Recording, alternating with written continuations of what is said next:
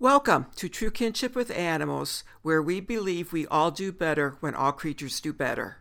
I'm Janet Roper, and each week I share stories and suggestions with you on how to deepen your relationship with animals, moving you from ownership to kinship, one animal at a time.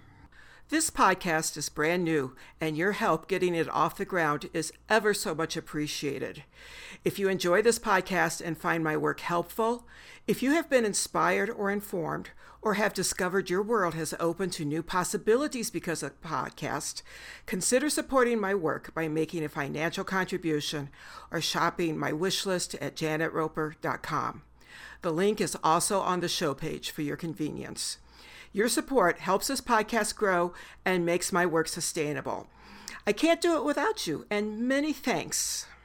It's not going to be a big surprise to you, but we humans are awfully good at being human. Some of our best qualities shine forth when we are using our creativity, our integrity, our compassion, our intelligence, or our wit, just to name a few. These qualities can definitely aid us on our journey to being in true kinship with animals. But then, on the other hand, we have other qualities that pop up and stand in the way of our being in that true kinship. Today, one of those qualities we're going to deep dive into is entitlement. Entitlement is defined as the right to have something, whether actual or perceived. We humans tend to believe we are entitled to something, or so we think, simply because we're human.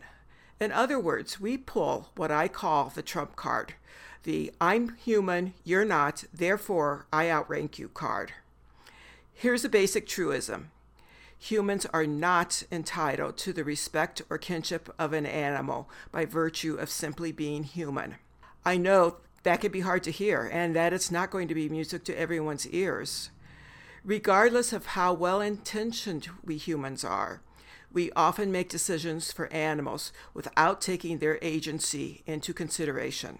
As always, keep in mind this is a cursory discussion into what is an extremely nuanced topic, and it's also a topic that is only beginning to be explored and lived into. If you would like to meet with me to dive more deeply into true kinship work, go to my contact page on my website at janetroper.com and you can set up a free 30 ish minute Zoom discovery call there. Entitlement is not uncommon, yet I don't believe it's always intentional. However, even if it's not intentional, human entitlement towards our animal kin can and does create harm. If you're a listener of this podcast, you know I'm a big proponent of knowing the lenses you're using when you're with animals.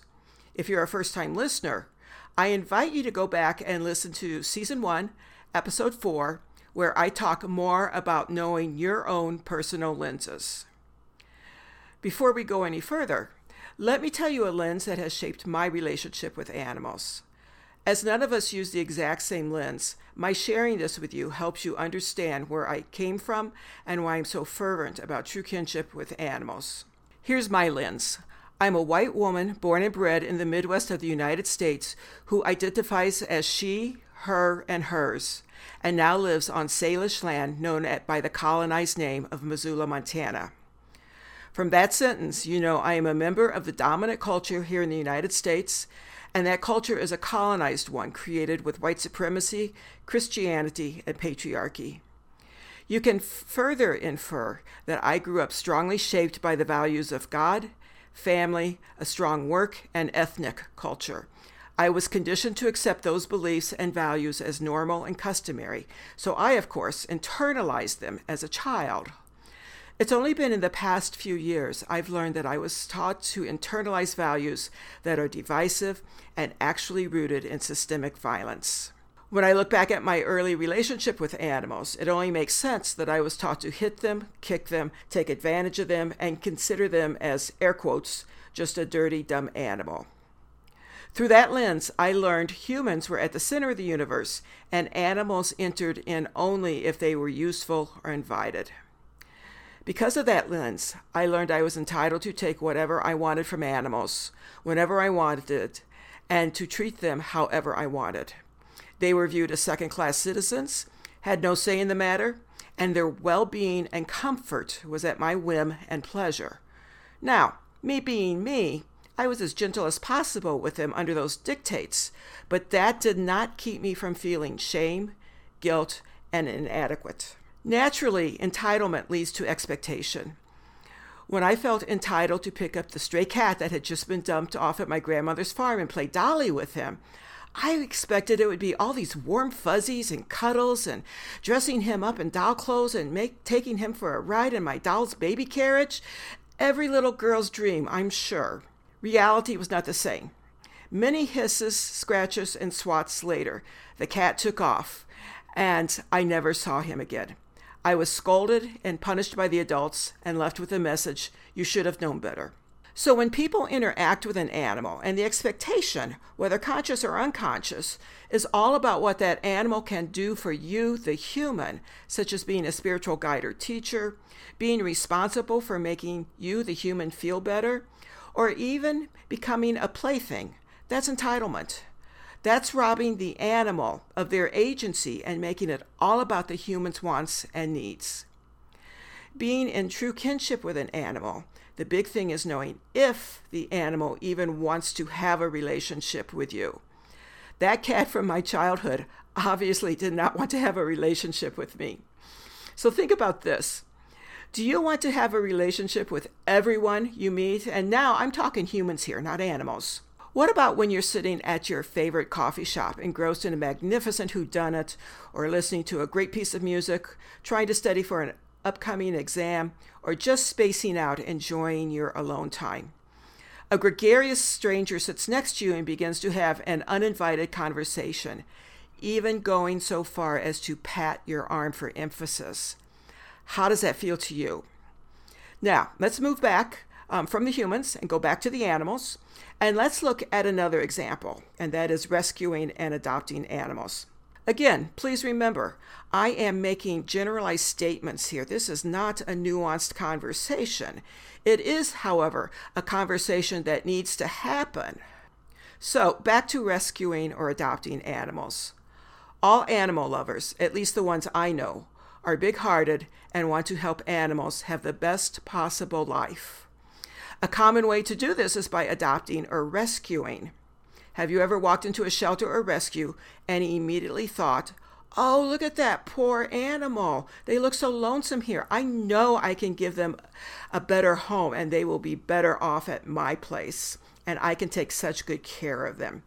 I know you can't see me on the podcast, but I'm raising both hands here, folks. I've been there, I've done it. Our caregiver slash savior instinct kicks in, and the next thing we know, we have a new family member. So let's take some time for some straight talk, shall we? Just because you feel the need to rescue an animal does not mean that particular animal feels the need to be rescued by you. Now, this is not denying or denigrate your love and respect for animals by any stretch of the imagination, okay? This is listening to and respecting the animal's agency. That's a big thing, folks. That's a really big thing. I can't emphasize that enough. At times like this, you need to ask yourself those hard questions and use your current lenses to listen to honest answers.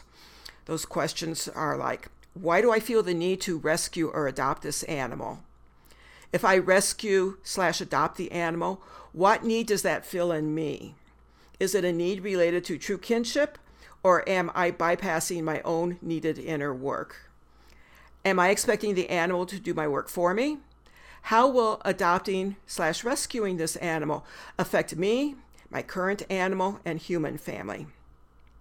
And here's some more questions to ask, this time about the animal. Did you ask the animal if they wanted to be rescued or adopted?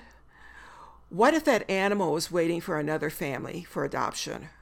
What if, while in the shelter, the animal was actually helping out another animal or a member of the shelter staff?